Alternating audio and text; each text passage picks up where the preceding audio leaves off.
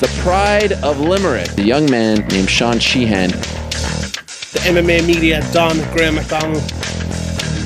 The severe MMA people that are coming to the local shows way before everyone else. To see them coming up and they're getting their shot, and I'm proud that people are coming up with me. Hello there, everybody. Good morning. Welcome to episode 119 of the Severe MMA podcast. My name is Sean Sheehan, and like every week, I'm here with Eric Dubé of Irish MMA Media, Graham McDonald, and we're back for another week of chat, humor, honesty, and all round MMA analytical brilliance for your listening pleasure. This week, we're going to talk about the card that just happened over in Sweden. We're, we're about two hours out from that now here, so it's fresh in our minds. We're going to talk about that. Then we're going to look ahead to UFC 212, which goes down next week. Then we're going to talk a little bit about a few other things. Norman Parke had a fight at the weekend. Ben Askren had a fight. Germaine de Randamie, you know, she refused to fight Cyborg. We're going to talk about that. Um, Bisping, Magana, a few other things as well in there. So, and we're going to answer your questions as well. And here's the thing if you want to get in contact with us, you can follow me at Chachi NBA, follow Graham at Severe and you can tweet us your questions to at Severe Pod or you can email us your questions severe mma podcast at gmail.com we've resurrected that email so some people don't like tweeting them in. So if you want to send them there send them there and we'll, we'll answer them in the show. We're going to answer them at the end. So graham how are you? Yeah good yeah. No complaints. Uh, I suppose this is our our last small bit of soccer talk of the year. Man United champions of the Europa League. Absolutely brilliant victory there last last Wednesday in the Champions League. Now. Are you happy for Man United, you are? Um, no, I wouldn't say that. No, I would have preferred if they had to uh, struggle away in the Europa League again next year, but uh, ah, whatever. Yeah, look, Liverpool are only two games away from it as well, so hopefully they won't get into it, and then it'll be hilarious. So uh, yeah, Man United can, can kind of plan their summer now anyway. So yeah, Ajax were stoned useless, weren't they? Uh, the, the talk of their uh, brilliant young players was uh, either greatly exaggerated or uh, they maybe they completely choked. I don't know, but they didn't look very good. Man United did look good, though, in fairness. I thought it was a Mourinho masterclass, just absolutely shut him down. Fellaini was well, virtuoso performance from Fellaini. Passing back and forth between the centre backs repeatedly without making runs up front, it wasn't really going to work out uh, against uh, Mourinho's uh, defence with Mkhitaryan at left back. Mm. the season's over now. We're gonna so we just stop this. It doesn't matter. We're both happy. We won qualified for the Champions League. Liverpool, uh, Man United won the, the Community Shield. They won the League Cup. They won the Europa League. the Community Shield. And, and uh, Liverpool, Liverpool won the trophy of fil- finishing above Man United. So you know that's a victory for you. Congratulations. I prefer that to the Charity Shield anyway, or the Community Shield. What about the Europa League? Brilliant cup. You, you lost it last year, I seem to remember yeah, nobody even wants to be in that. So, uh, well, you're in it, you might as well win it. But um, yeah, nobody wants to be there. Yeah, that's true. Right, let's move on. I, I think the main event of this US, UFC card over in Sweden was kind of like it was like the Europa League of the heavyweight division. I think as the, just the two second best in in the world. Um, met as Alexander Gustafsson took on Glover Teixeira in a card which was it wasn't great on, on paper, you know, but in practice it wasn't actually a bad card, uh, especially uh, some of the some of the first fights in the card. But we're going to talk about the main event first, and it was just I used the word virtuoso there earlier. It was a virtuoso performance from Alexander Gustafsson as well, wasn't it? Nah, he just ran, bro. Come on. He ran. Oh God! It was a marathon? You're, you're trying to get me started early. You're trying to get me started early. Oh, jeez. You allowed, you allowed, I didn't know you allowed bikes in the octagon. He was on a Segway. yeah, I saw people commenting about that, but uh, it was it was brilliant from uh, Gustafsson. Them those uppercuts were, were brilliant as well. Uh, Glover Eric and take a serious licking. He, he, he looked like he might have been. Uh, he looked like any other man would have been gone a few times. It was there was a four or five punch combination from Gustafsson. I think it was the second round, was it? And he uh, just. Yeah I can't believe he got up from that. He got up and uh, kept fighting back and didn't even look that shaky. Yeah, I described him as. Do you ever see them cups? I actually got one for my birthday, which was this week. I never even got a fucking happy birthday from you at the start of the podcast. So you're a prick. But happy I got birthday one, anniversary. Thanks. Patrick got me one for my birthday. It's this cup, right, where you put it down. If you look on Unbox Therapy, everyone on YouTube, Unbox Therapy, it's brilliant. But you put this cup down, and if you hit it, you can't knock it over, but you can pick it straight up. It's like one of them. That was like Glover Teixeira. No matter how many times you hit him, he would just wouldn't fall. But eventually, he got the, the sledgehammer out and hit him, and, and he knocked him down. But yeah, I thought, I thought Gustafsson just put on one of the most superb, well-rounded displays I've seen in the UFC in a long time. It's just absolutely brilliant. Brilliant. It was look. We spoke about last last week using his range, and I think that was always the key to this fight. He used it absolutely brilliantly. He was he was jabbing from the outside, throwing that lead lead left hook, which I'll, I'll get into um, in a bit more detail in a second, and throwing the upper uh, the uppercuts as well. Like this this whole running thing, right? What he was doing, the, the running was because Glover, and you, you saw he didn't really do it from like round three on. Uh, so uh, what Glover was doing was Glover was coming straight forward because you have to close that distance. And he was throwing these big long hooks or overhands or, you know, coming in, throwing combinations. And Gustafsson had to get out the way of him. So he was throwing his shots, he was ducking down. And rather than getting either taken down or getting hit when he, when he was ducking down, he just split. You, you see Manny Pacquiao doing it. it. It's a great thing that he always does. He lands his shots, he kind of goes out the back door and he's gone. You know, in the octagon it, it's kind of different because you can it's harder to get kind of the sanctuary of uh, of the middle of the octagon when it's uh, obviously an octagon when you're against the ropes and stuff it's a little bit different but Gustafsson you know he kept he kept getting out the way of Glover shots and he I, he did it brilliantly he was it wasn't like he was running getting away from him not engaging he, he was just second, circling and yeah. resetting when yeah when he got away when he reset he was coming straight in again and banging with with Glover Teixeira but there was one bad thing about it was it's grand when you're dipping down, getting straight out, look kind of like a matador, you know, running out underneath him. But when you get your backed up against the fence and when you're forced to run out, that's the bad part of it. Now he did that two or three times as well, and there's nothing you can say about that. He he shouldn't have got himself in that position. But I think if you are in that position, the wise thing to do is get out of dodge. You know. Yeah, I've no problem with it. Uh, people seem to seem to seem to absolutely hate it and think it's a, a sign of weakness or something. But I think it's a good fight IQ and an intelligent defense um, to to to get out of there and circle back and reset. And uh, it wasn't as if he was uh, moving away. Like people in the past, maybe Anderson Silva has taken complete rounds off, uh, moved just moved away from people for for whole rounds. It, it wasn't that. That's not what happened there. But I saw people on Twitter and stuff, etc., uh, giving out about it, but it, it wasn't the same thing. Um, but no, it was it was uh, it was an intelligent thing to do, and okay, people maybe if it wasn't in Sweden in, in his hometown, people would have booed, but you just got to ignore the boos if, if they do come and just do your game plan and stick to what is going to get you the victory, and it got him the victory in, in very very impressive uh, fashion.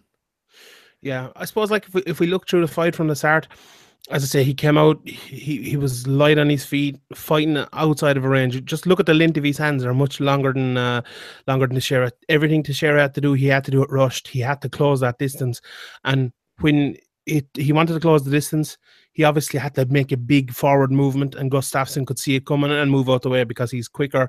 You know, he's longer and all that, and that length as well from the same distance allowed him to piece up Glover Teixeira, whether it's with left hooks, whether it's with the uppercuts, whether it's with the jab. And I think for the first two rounds, he kind of did that. He was able to pick him off and he was able, as I say, kind of run out of dodge, get out of the way. As it went into the, the third, fourth, and fifth round, Glover wasn't coming forward as much. I think when it got to when it got to the third round, especially, he was kind of just standing in the pocket. Maybe, as you said, he got hurt badly in the second round. Maybe he started trying to survive a little bit. You know, just his game, his head wasn't on.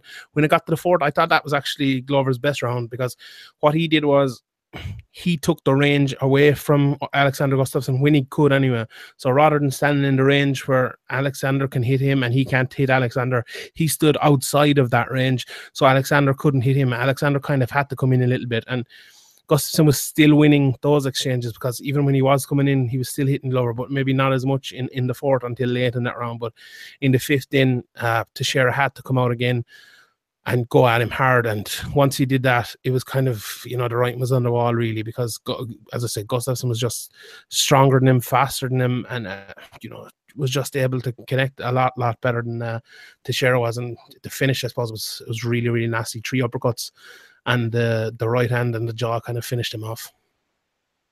Yeah. Do you think um, obviously Glover uh, had a big dump takedown in the first round, but wasn't able to establish any position off it? It was it was uh, it looked good, but it didn't really benefit him that much. But do you think he could have went back to his wrestling a bit more, or do you think it was Gus was moving so much that uh, the the shots weren't there for Glover? Yeah, I actually rewatched it, and I, that was kind of in my head as I was rewatching it because that was, I suppose, that's kind of the first takeaway and an overall sense from the fight. But he did in the first round a few times. He obviously, as you said, he got that one where he dumped him and he kind of rolled out Gustafsson. He, it was absolutely brilliant the way he got out of it. Glover went for two or three more, and he didn't get him. He just kind of stuffed him easily, and we see that a lot with with guys who are, who are good wrestlers they get stuffed and then they kind of lose faith in it. They're, they're like, I'm just wasting energy here. I'm not going to get him down. But he could have gone back to a little bit more. I, I think as well, uh, uh, Gustafsson was throwing the knees up the middle. He was throwing that front kick, the deep, and he was just striking so much and he had so much output that chance to do it. And I think as well, a big thing, uh, as you said there in the second round and in the third round as well, when you get hurt, everything kind of goes out the window, you know, and you're kind of recovering more than you're doing anything else unless you kind of get close and, and try to pull him down. But yeah, I, th- I think he could have added in a little bit more. Do you think he could have? Yeah, well, yeah, it's easy. It's obviously easy to say afterwards as well. And he was obviously uh, he kind of probably knew that he was uh, losing the rounds and that he needed to to make more than a takedown happen to get the win. He was he was he was swinging till, till the end, Glover. So he, he definitely wasn't. Uh, he definitely wasn't not trying, but may, maybe mixing in a couple of takedowns might have might have slowed down Gustafsson striking a bit. But Gustafsson was moving all over the place, so uh, maybe Glover made the decision that uh, he, it wasn't worth the effort, and that his best option was to, to try and strike and knock out Gustafsson.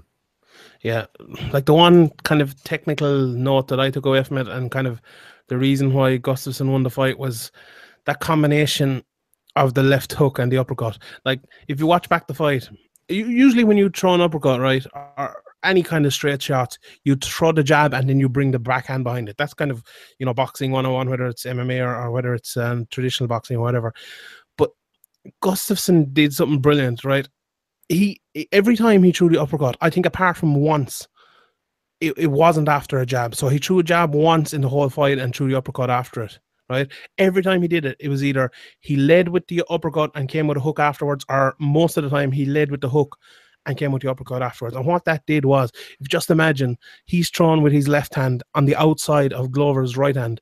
So what does Glover do when he does that? He brings his hand up and out, you know, towards the side to block that shot, and that leaves the middle wide open. So he threw right up the middle with the uppercut in, and almost every time it was on the money. He was just there because Glover was was already blocking that left hook with it or conversely, he threw the uppercut. Then Gus uh, Glover comes in, brings his hand in to block the uppercut, and then he comes to the outside with the hook and hurts him again. So he was he just could do that over and over and over. And it goes back to the range as well. He could do that because he has just longer arms than Glover basically, and he was able to hit him from that distance, and Glover wasn't able to come back. You know, he, uh, the first couple rounds as well. And the reason why you saw Gustafsson running was when he was throwing those left hooks Glover was trying to counter him. He was, you know, he was kind of throwing his right hook over it, or he was throwing an overhand right, and you saw Gustafsson ducking underneath it, you know, getting under him and getting out of uh, getting out of the way. But once he, you know, once he got the precision of that uppercut right, and once he saw that every time he's going to hook with his left hand, that Glover's going to bring up his right hand, the opening was there. And just he kept doing it over and over and over. And Glover really didn't have an answer for it. And I think, well, that I think anyone would agree that was the winning of the fight for him. Those uppercuts. Yeah, and uh, in the co-main event, your boy Mishka or Misha Cirkunov taken out. He was, yeah, he was. I, I watched it back, and I don't even put it. It went like what was it, 30, uh, 28 seconds. 28. The the punch that hit him and knocked him out was a little kind of punched, a kind of a rabbit punch more than anything, kind of to the back or side of the head over the ear, kind of.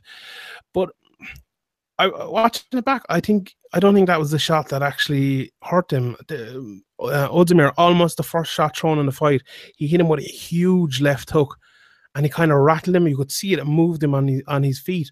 And uh, uh Cirkunov was he was throwing the shots, but he wasn't as you know, he didn't look great. If you just look at his face after that, you could kind of tell he was hurt. And uh, came in again. I think it was a straight, uh, straight right hand. I think he hit him with, but another hard shot anyway and it kind of you know it kind of rocked him a little bit. And then Cirkunov kind of he said, oh, "Okay, I kind of have to get into this fight now." He pushed him back against the fence. Ozdemir got out well. Cirkunov kind of ran into the fence. You know, it was a bit weird. He, he didn't respect him maybe a little bit, and he obviously got clipped and knocked out. But it was it was kind of a weird knockout. It's kind of a an odd fight, and that's really the only thing I can think of. I think he was hurt with those two shots early, and uh, you know it was a little bit easier to knock him out. But do you think it was just a, an easy punch, or what do you think? Um, I think it was the placement of the punch rather than the uh, big swing or anything. He just placed it right behind the ear, kind of took away the equilibrium, and he was quick with big ground and pound shots when when Cirkunov kind of landed face down. Um, but yeah, Cirkunov rushed. It was it was nearly like a little bit reminded me of um Werdum and Stipe Miocic Yeah. the way he kind of just came forward, throwing lefts and rights uh, in a straight line, and um, Ozdemir kind of just waited for waited for him to finish, and uh, he kind of ran into the cage a little bit, uh, Cirkunov, and he kind of had nowhere to go with uh, with the uh, from the the side that it was a right hand from from uh, Ozdemir, so he kind of uh, had nowhere to go uh, except down uh, against the cage. And the second he hit the ground, the ground and pound came in and finished him off. But he did look to be seriously hurt before he even he even hit the ground, um, as you were saying. But I think that it was more, it was probably an equilibrium kind of behind the ear, took away the legs, and um, it was a it was a clinical finish from Oz- Ozdemir as well. Yeah, at first I thought when he threw the right hand, I thought he might have hit him with a left hand on the inside, and there wasn't really a good angle of that, but I don't think he did. Now that would explain it if he did. Maybe there's another angle of it out there that I haven't seen yet, but I, I don't think he did. Yeah, it was kind of weird, but as you said, you know, it, it's the placement. Like I know it's, it's a weird thing, but do you see that cricket player that, that got killed by a ball that just hit him in like on the right place? You know, guys get hit on the head, uh, you know, all the time in kind of cricket and never hurts them. But if it hits you in that one right place, like you can fucking, you know, obviously knock them out. You know, it's, it's obviously a, a lot more grave situation in that case. But you, you get what I'm it's- saying? It's, it- Yeah. it's kind of a similar uh, shot placement to Dustin Poirier and Conor Yeah. McGregor, where people were kind of saying, "Oh, did he even did he even hit him?" But it was just that he he hit him on the soft spot, as Conor soft spot of the lovely soft spot of the where there's no skull, as Conor says. But um, I think um, I was I can't remember which fight it was, but Pendred was talking before about he's he said he'd been rocked a few times in his career, but one time he got hit behind the ear and he felt absolutely grand. He, he like his mind was clear, but his legs just weren't reacting properly. So I think sometimes uh, it's just the placement of the shot. Uh, it doesn't look like that big of a shot, but it actually just lands in the sweet spot, or or just takes away their equilibrium just uh, uh, out of luck. Even you know, it's they weren't aiming for that spot, but it was just the perfect spot to hit, and uh, the guy goes down. Sometimes you can land a a really powerful punch, but it hits the forehead, or it, it might not. It might not knock them out, but that shot landing anywhere else maybe would have knocked them out. I think it's I think it's a big thing as well, you know, the amount of damage you can take. Like even look at Glover Teixeira now. Like if Glover got hit with the same shot, would it, would it put him out? I'm not sure if it would. Like I'm not saying that Cirkunov is a bad chin or anything, or uh, you know can't take as much damage. But you know what? What else can you say about that? You know, look at just it's kind of encapsulated those two fights. Look at the Mm. amount of damage Glover took and the amount of damage Cirkunov took. Like that, that, that is a factor in fights. if you look at the Corm- Cormier taking that punch from Anthony Johnson and uh, uh, Glover getting knocked out by that punch by uh, Anthony Johnson, it probably was just a tiny difference in placement of where it landed that that might have ended up, you know, so you end up surviving and, and fighting on, or you end up KO'd. So it's hard to know, but uh, it did it did seem like uh like it wasn't a huge punch that would that would usually knock somebody like that out. But I think it was just the placement of it was what what did it. Yeah, hundred percent. And you know, I, I wrote an article for uh, for Sherdog during the week about this these two big fights, maybe you know, putting the pieces together for the next year in, in the UFC light heavyweight division. And I think it, it might have a little bit, you know, there's talks now of uh, Ozdemir fighting Manuwa, and there's talks of maybe Gustafsson being the next guy in line for the winner of, of DC against John Jones. Do, do you think those are good ideas? Um, they're not bad ideas. Uh, it kind of just depends what happens here now with with Jones and DC if it if it does go ahead for the two hundred and twelve pound or for the sorry two hundred and Six point what is it two hundred and six point two pound belt. You just wanted to get that joke in, didn't you? Yeah, tough. what, they, actually changed something with the towel rule in, in New York. I only saw the headline. I didn't actually read the article. Did you read that now? no more Mister Towley. Mum, I don't know how much. you don't know. Uh, yeah, in fairness. But yeah, look, I, I think Gustafsson, I do think he deserves a title shot again, especially if it's Jon Jones. I'd love to see that fight. Even the Cormier fight, like watching that, I had it scored for Cormier, but like watching that, the split, yeah, yeah watching that, very back- close.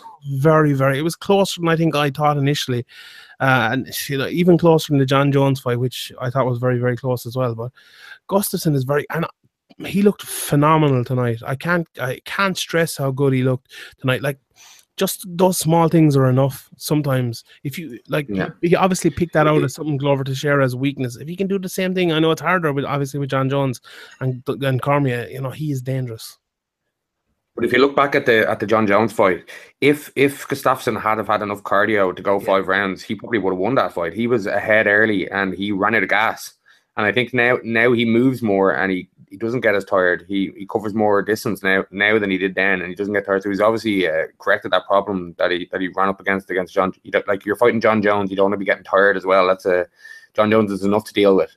And he still, yeah, a lot of people still scored that for Gustafsson. I actually scored it 48 47 for Jones, but uh, like it was it was razor close them them three rounds at the end or the last three rounds of that fight and I think the, the clearest rounds were the Gustafsson rounds so people kind of maybe have a point about it maybe as an overall fight but that's not how the scoring works so yeah anyway but I think the I think the the Jones fight is actually a really nice style matchup uh, or, or it's like the hardest style matchup that Jones has is is Gustafsson especially with this five rounds of cardio and constantly moving and his improved boxing as well Yeah, I, the thing about Gustin's cardio, and as I was watching the fight, I kind of had the same thought.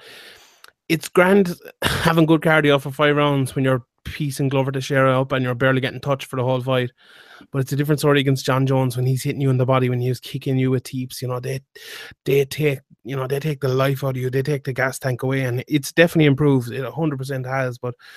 I, I'm still not 100% convinced against someone like Jon Jones that it's going to be there. Now, Mm.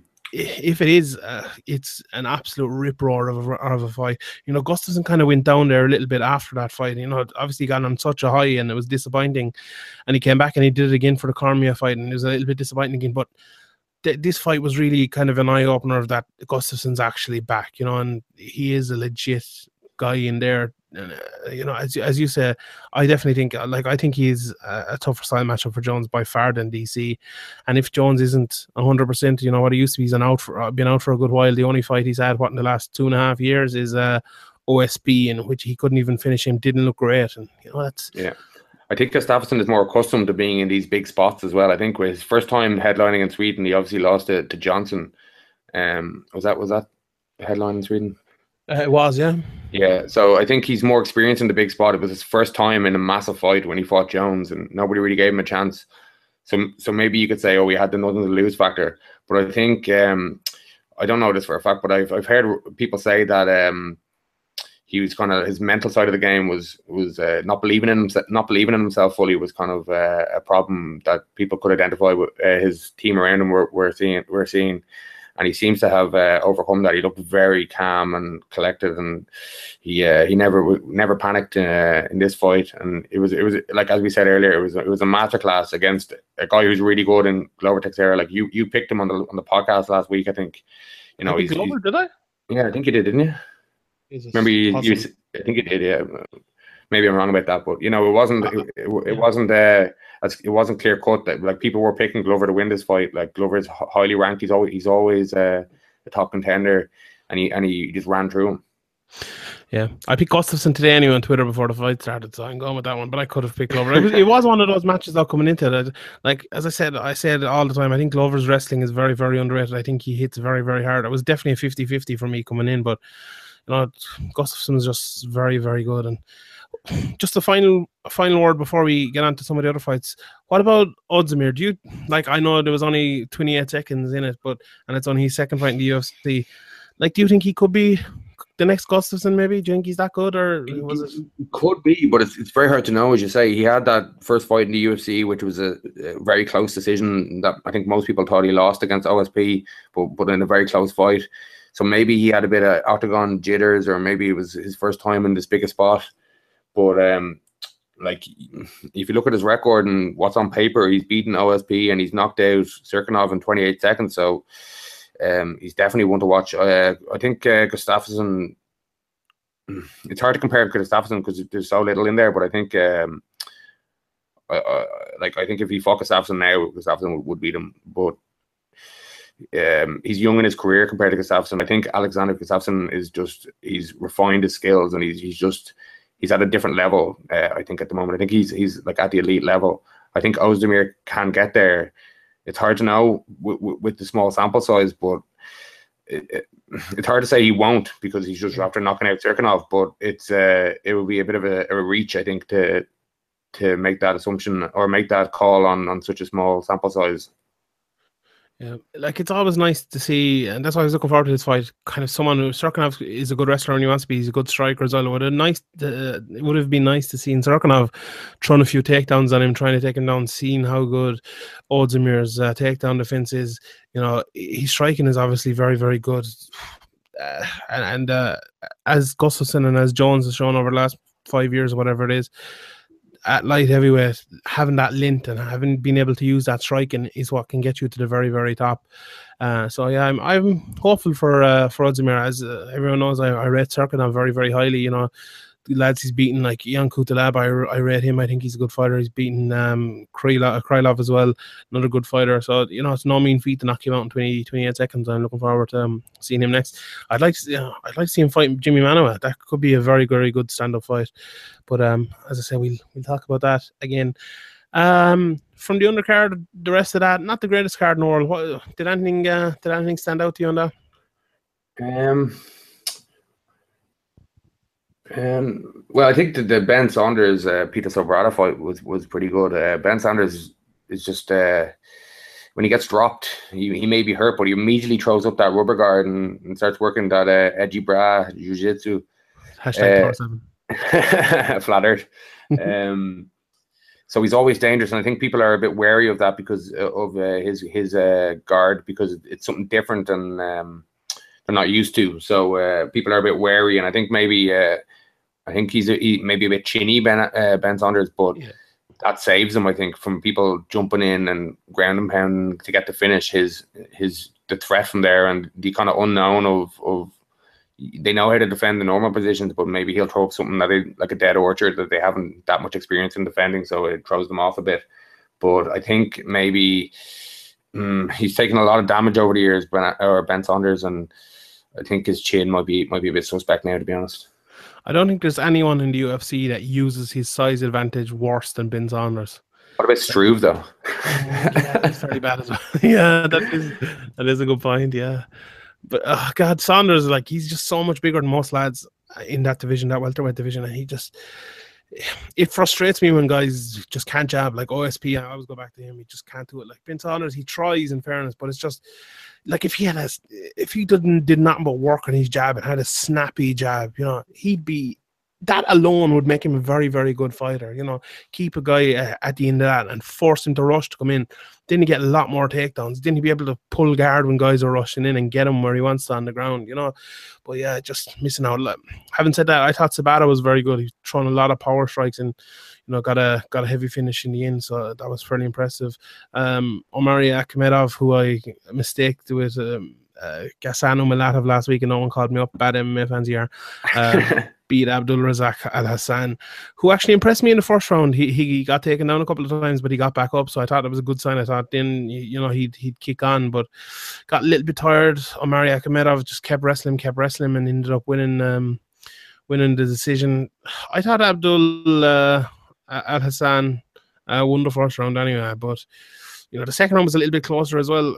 Uh, but you know, uh, Akhmedov kind of took it over uh, midway through the second round or a little bit before that even, and ended up winning it. Did, did you score it for Akhmedov? Yeah, yeah, yeah for Akhmedov, yeah. Um, I think um, Alhassan, that was his first time out of the first round, so um, that must I think that was part of the game plan to to drag him into deep waters, get some takedowns.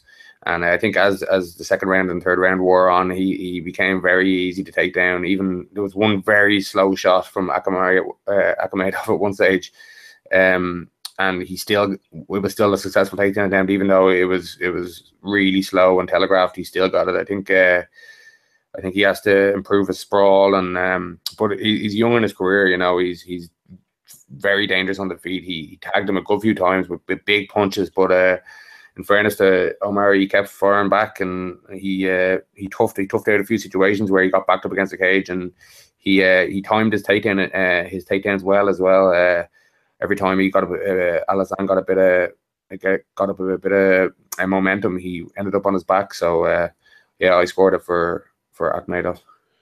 Um, Nordin Taleb and uh, Oliver Enkamp put on a good fight as well. I thought Enkamp, not touch of the wonder boys about him, maybe not as uh, mm. maybe not as prolific with his strikes. He fights in the same in the same vein, but I don't know. He doesn't set anything up though. He was just kind of throwing throwing stuff out there. He doesn't throw enough into him as well. I think. I think he's kind of he's kind of stuck in that point fighting mold. But Nordin Taleb is a good fighter as well. He's a you know he's a tough matchup for him as well. And uh, you know it, it, was relatively close, but I think uh, Taleb was definitely the right winner. Uh, Jack Hermansson as well got a big knockout over uh, over Alex Nicholson. Yeah.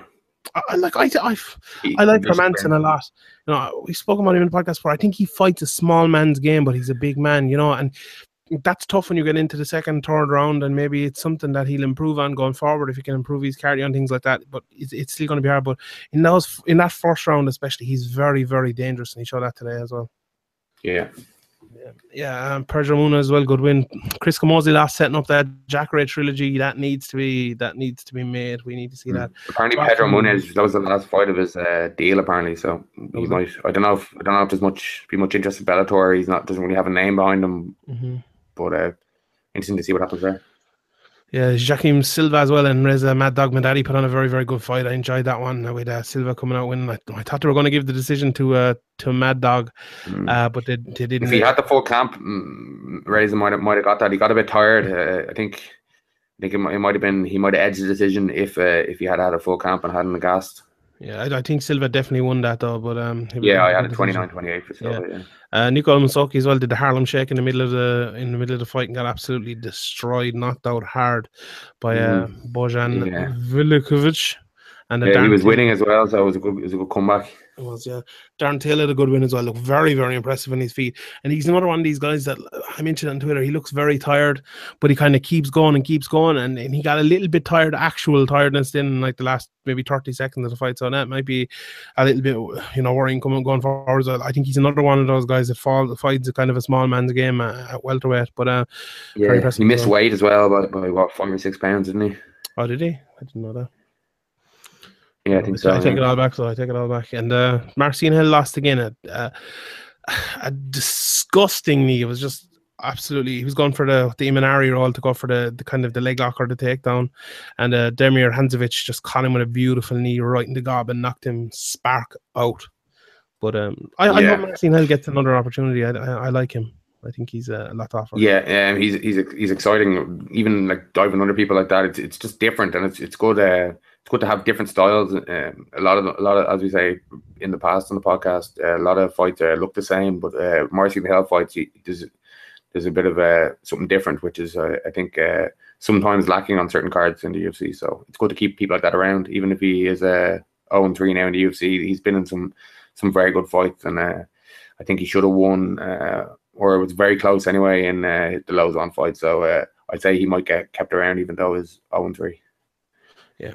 Right. Uh, before we move on to UFC 212, there was another couple of fights uh, this weekend that we're going to talk about a little bit. Norman Parke fought over in KSW. I didn't actually see the fight, but, but you saw it. Uh, from a lot of what I saw on Twitter, it was very, very close fight, kind of a 29 28 either way. And Norman Parke as well kind of got bitten in the middle of it. There was a video going around, which was something that I suppose afterwards, and if you would instant replay, you take a point, but it's impossible for the kind of referee to see it as it happens. But tell us about the fight. Was it a good fight? Was it a close fight? How would you score it?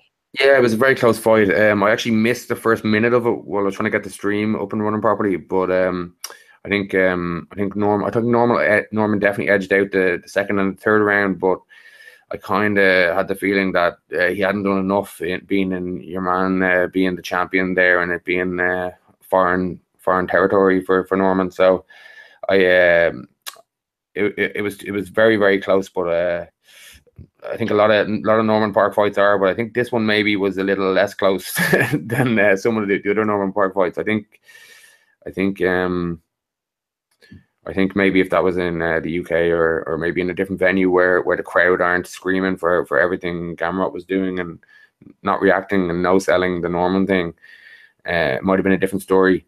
Um, yeah, the ref Norman, Norman complained to the ref about being bitten um, when he when uh, the ref called a timeout then and seemed to just look at the finger and kind of agree that he'd been bitten and then just restart the fight. I don't know. I don't know what the procedure is meant to be on a bite. Uh, you're probably meant to be DQ'd, I'd say. But it obviously it's a hard one to to to see, and you can't be taking fighters' words word for it. Even I suppose if there's a bite mark on their thumb, you kind of you have to see it to give it, really, don't you? So it's, yeah. it's a tough one. So he, he'd probably feel a bit uh, a bit screwed, Norman. maybe maybe um maybe if it was uh in a, again in in a different country, he might have uh, had a point taken and it would have changed the result of the fight. But you kind of know going before you before when you sign the contract that you're going into enemy enemy enemy territory that uh that you're going to have to win the fight clearly to get the decision to guarantee the decision. So uh, it was unfortunate for Norman, but um, hopefully he won't. He was kind of mentioned retiring before this fight, but hopefully he won't go out like that. Uh, I don't think he will. Um, as we said before, MMA retirements never last. Rumble. Johnson's already talking about being back, so yeah, I'd What's say Norman will be back too. What's the crack as well? Like, how, how many people? There's like sixty thousand people. It was in a stadium, wasn't it? Uh, why is that not five rounds? Like I'm I'm one for like maybe BAMMA and Cage Warriors and stuff. I don't mind if they go three rounds. Like you know where where there's a thousand people in the venue or whatever, or two or three thousand. But this is sixty thousand. Like you should be able to pay those lads well enough so they can fight five rounds when it's in a title fight. Like why why is it only three rounds? I wonder. Mm, yeah. Um. Yeah, I don't know, but. Mm, uh do you think if it would have gone on a few rounds, who was in the ascendancy? Like, was it was it Norman going in there? Yeah, I, I, think Norman was the fresher of the two. I think uh, I think your man was very very tired, so it probably would have benefited Norman. But when you when you start the fight knowing there's five rounds or three rounds out of five rounds, you might fight the fight a bit yeah. differently. So it's it's kind of hard to to you can't just tag on two rounds in the middle. Sorry, lads, two more. yeah, like I think I've said it for a while. I think he'd be a great fit for Bellator, even if he went there. Like I think that Paul Redmond rematch is another one that definitely even if it was a BAMMA main event or something like that for I think they have a still have it was actually that fight was for the belt wasn't it? And Norman missed weight so he didn't win the belt. Like yeah. they could do that again even do it for five rounds. Oh, that'd be a very very good fight. Or Norman and and, uh, and Paul Redmond that could definitely be in the, on the main card of a Bellator uh, card if it came to Dublin or whatever right? Like Norman has a, a, lot to offer you know? He's obviously Northern Ireland is, is a market as well that they've come to like who is there anyone else? Well, I suppose James Gallagher maybe, and him would be vying for the biggest fighter in, in, in Northern Ireland now. Like, I definitely think they can they can go back there again, and the, you know you have the likes of Philpott as well. But I think Norman is definitely an asset, uh, you know, to the UFC or to more than likely Bellator. Like a lot of people were, and I don't think he should have got released from the UFC when he did, and definitely when there was a you know there was a Northern Ireland card coming up, which turned out to be you know pretty bad, pretty pretty low key, and he definitely like look look at the ovation Artem Lobov got. You know what what would that have been like for Norman Parke a few miles down the road? You know that would have been unbelievable. And I def I definitely think someone like Bellator who put put on you know fights over in London a couple of weeks ago with London guys who put on, you know, who are putting Chris Fields in the main event when they were in Ireland, you know, who will do that. I think he'd be a good pickup for them, and I definitely think, you know, in the UK or Ireland or in Northern Ireland, he could uh, he could definitely have fights for there. So yeah, I hope he doesn't retire either. Yeah, yeah. Once I don't, he's only about thirty. I'd say I'd say he'll have uh, plenty more fights in him. Yeah, hundred percent. Uh, ONE FC as well had a, a, couple of fights this weekend. Uh, Ben Askren and Angela Lee. First, we'll talk about Angela Lee first. I, I saw the fight anyway. I don't know did you, but um, she was fighting the, the, the person who she was fighting was a, a Brazilian uh, Muay Thai specialist who was actually very very good on the feet and gave uh, gave Angela Lee a little bit of trouble. Um, her you know her striking if she was to go into the UFC if you're looking at it that way I think she gets strong, shown up for her striking there, but she's very brave. She'll go. She actually hits very hard as well, but defensively is where she uh she gets into trouble. Good takedowns again. She got a good um kind of remember uh, Michelle Waterson took Paige VanZant down with kind of the headlock and, and took her down, went for the twister, almost got the twister, and then kind of got a a Japanese necktie anaconda choke, which which I've called the Japanaconda. So um, that was that was a pretty uh, pretty nifty finish, and uh, it was pretty good. You you read Angela Lee? Did you see the fight? What do you think of it?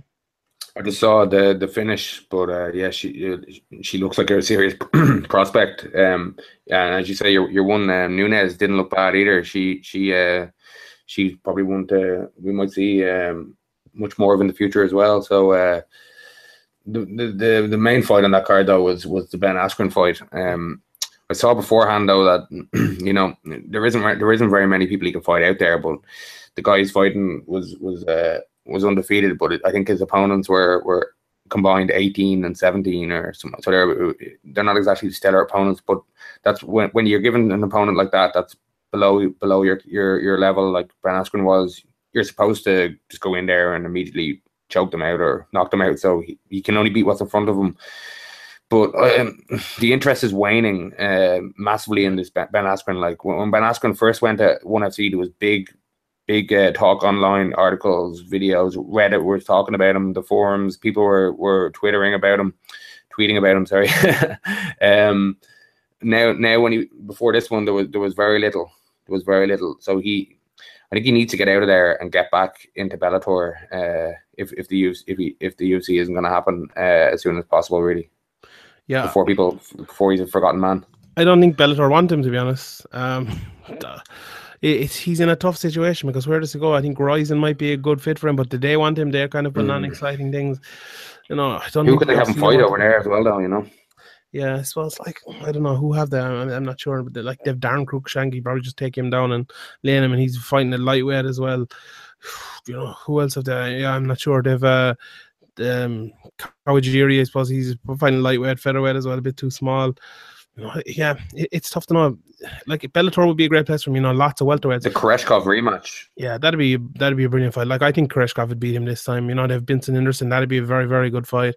Um, you know, Rory MacDonald against Ben Askren. I think Rory would absolutely destroy him. But yeah. I, I'd like Murder. to see it. Yeah, like Ben, but with Ben Askren, you don't know he goes around and he says he's the best fighter in the world, and like he stand could up be. is so bad though. Yeah, it, it's awful. But he could he could go in there and take Rory MacDonald down. Like he's wrestling. In fairness, like he's a very very very good wrestler and shown you know at the top level in wrestling as well.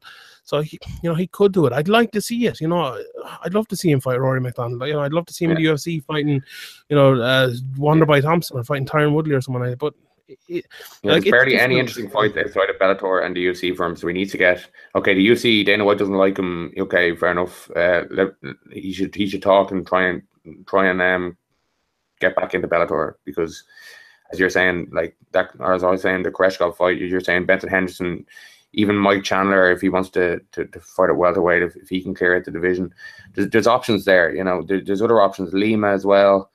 Uh, even even Paul Daley Rory MacDonald, as you were saying, MVP. Like I'd watch all that. I'd love to watch all them. Ben Askren all them people. I have the answer. One FC, sign Rousimar Palhares and do it immediately. yeah, actually, that, yeah. that, would be a good fight. Like, I'd watch that. I'd watch the shit out of that. Mayhem Miller yeah. there, yeah. He's probably banned for something at the moment, though, is he? yeah, right, he'll be all right. Uh, sure, where, where they'll find Malaysia. They have no rules over there. It'd be grand. Um, he he called out the uh, middleweight champion, which I suppose is one way of you know champion versus champion. But I don't know who that dude is. Like, he'd more than likely destroy him. You know, so yeah. Yeah. It's disappointing. Yeah, come on, Ben. Come to come to America. We'll we love you here. Um, here in America. here, here, in America. As we see here at uh, 5 p.m. Uh, ET or whatever it is. Right, we'll get to UFC 212 and we'll, we'll talk a little. We have another few miscellaneous things to talk about uh, after that. But yeah, let's get to UFC 212, which is a pretty pretty good card we'll we'll talk about the undercard, a couple of undercard fights first before we get to the to the main event. And one I know you're very interested in is uh, Marlon Moraes against Rafael Assunção. People listening to this, they might not seen World Series of Fighting. You have no life, and you just stay up all night and watch World Series of Fighting on the stream. So tell us about Marlon Moraes. What do people expect about him? Um, he's very exciting, heavy leg kicks, but uh, this is no this is no easy fight uh, mm-hmm. coming in here. This is um this Assunção is known to be really, really difficult to fight against. His fights may not be exciting, but he, he makes people look shit. That's what he does usually. so he could um, um, maybe the UFC want to, to give him a dose of uh, or want to kind of put out to the fans like, uh, okay, people have been talking about this guy for years, but here's a here's a tough style matchup in your first UFC. Um, they're not definitely not giving him the, the, the slow build or the any kind of any kind of easy fight here. Um, the odds are, are big, and I, I, looked at it a few days ago. I think the odds are big in Moraes' favor, but it's hard to know this one. You know, um, he's never fought anybody of the of the level of Assunção, I, I think, and the, the, style matchup as well. Um, if he catches one of them leg kicks and gets on top, it, it, it could be a long night. But this one could go either way, and it's probably going to be a very very close decision, like a lot of Assunção fights are. Yeah, I definitely agree with that. You know, I think if it went to the ground, I think Moraes would, would do pretty well there. I love, you know, Assunção is good as well, but one thing that's that's the biggest difference, and uh, there's um, TP Grant over on Twitter was talking about Patrick I was talking about it. I've talked about it a hundred times in this podcast before. It's stri- um, striking is a huge thing when you get to the top level. And make no mistake about it, Rafael Has or Rafael Assunção was up there. He's beaten TJ Dillashaw. You know, he fought TJ Dillashaw two fights ago. He he's right up there. And when you get to the top of the division, you know, maybe lower down in the divisions, wrestling is more important, you know. And if you don't have wrestling, you kind of get shown up and beaten. But at the top of the division, I think striking is way more important. And if you don't have the excellent striking that you need, you get shown up. And I think Moraes is obviously a very good striker. We've seen him strike a lot, but against two, you know, eh, the likes of Josh Neer and guys like that, who he's been fighting for the last few years in World Series of Fighting, you know, or sorry, Josh Hill, uh, not, hasn't hasn't really had that many big, you know, big test fight. Chase BB, uh, Cody um, Bollinger, uh, who fell out of the UFC. He fought Tyson Nam, who's obviously a very good striker as well, and, and uh, Miguel Miguel Torres a few years ago. But you know, this is a this is a big, big telling fight for uh, for Marlon Moraes here, and you know I rate him very, very highly. But I rate Rafael, Rafael, Assunção very highly as well. So I, yeah, for me, I agree with you. I think it's a it's a 50-50 fight, and you know I'm not sure yeah, about that. Actually, one, thinking about it more, I'm actually probably I probably lean towards Assunção. I actually probably go with Assunção just because it's a it's the first time in, in the UFC for him. Right, there'll be a bit of extra pressure on him, and um, Assunção has, has fought the best of the best, as you were saying, like TJ Dillashaw twice. Uh, like um, he's he's very very good. Um, injuries have maybe held him back a bit, but he comes back off big injury layoffs and he and he he wins. He beats people like Pedro Munhoz is very highly rated. He he went through him pretty easily. Like he won a, a convincing decision over him. And yeah, Josh Hill is a good fighter, but he's definitely nowhere near TJ Dillashaw. You know, um, so I, yeah, I'd actually probably go with Assunção in the fight, but it's it's a really interesting one, and um, I think the odds are, are a bit skewed as well. I think uh, I think it's definitely uh, definitely a much closer fight. It's as you say, it's probably about a 50-50 fight yeah, back back that one to go to the decision. I think that'd be a that'd be a good bet. But uh, yeah, I'll have my pick yeah. out during the week in that one anyway. You'll be able to see it. Uh, Eric Spicely's on this card as well against Antonio Carlos Jr. I'm big fan of Eric Spicely. You know, knockout artist, very good on the ground. You know, came off the, the Ultimate Fighter and maybe you know maybe was the one of those guys that flew under the radar a little bit. Had didn't have the best performances there, but since he's come to the UFC, he's looked very very good. So I'm looking forward to seeing that on the uh, on the undercard. Johnny Eduardo and Yuri Alcantara there as well, and uh, Judo Jimmy Wallhead on the the fight pass prelims as well coming over from. Uh, from Scotland, a local guy here. So that uh, this should all be good to see. But the main card, apart from Paulo Borrachinha against Oluwale Bamgbose, who uh, that could be a fun fight as well. But there's four not bad fights with guys we know uh, outside of that. Erick Silva against Yancy Medeiros. I suppose that's kind of that's that's the hardcore fans' dream, you know. Yancy Medeiros was a guy who a lot of people thought could be good, but maybe has his chin mm. has maybe a lot held up a little bit as well. Uh, Erick Silva is one of those guys as well who's a prospect for about ten years, and now it's kind of just in fun fights.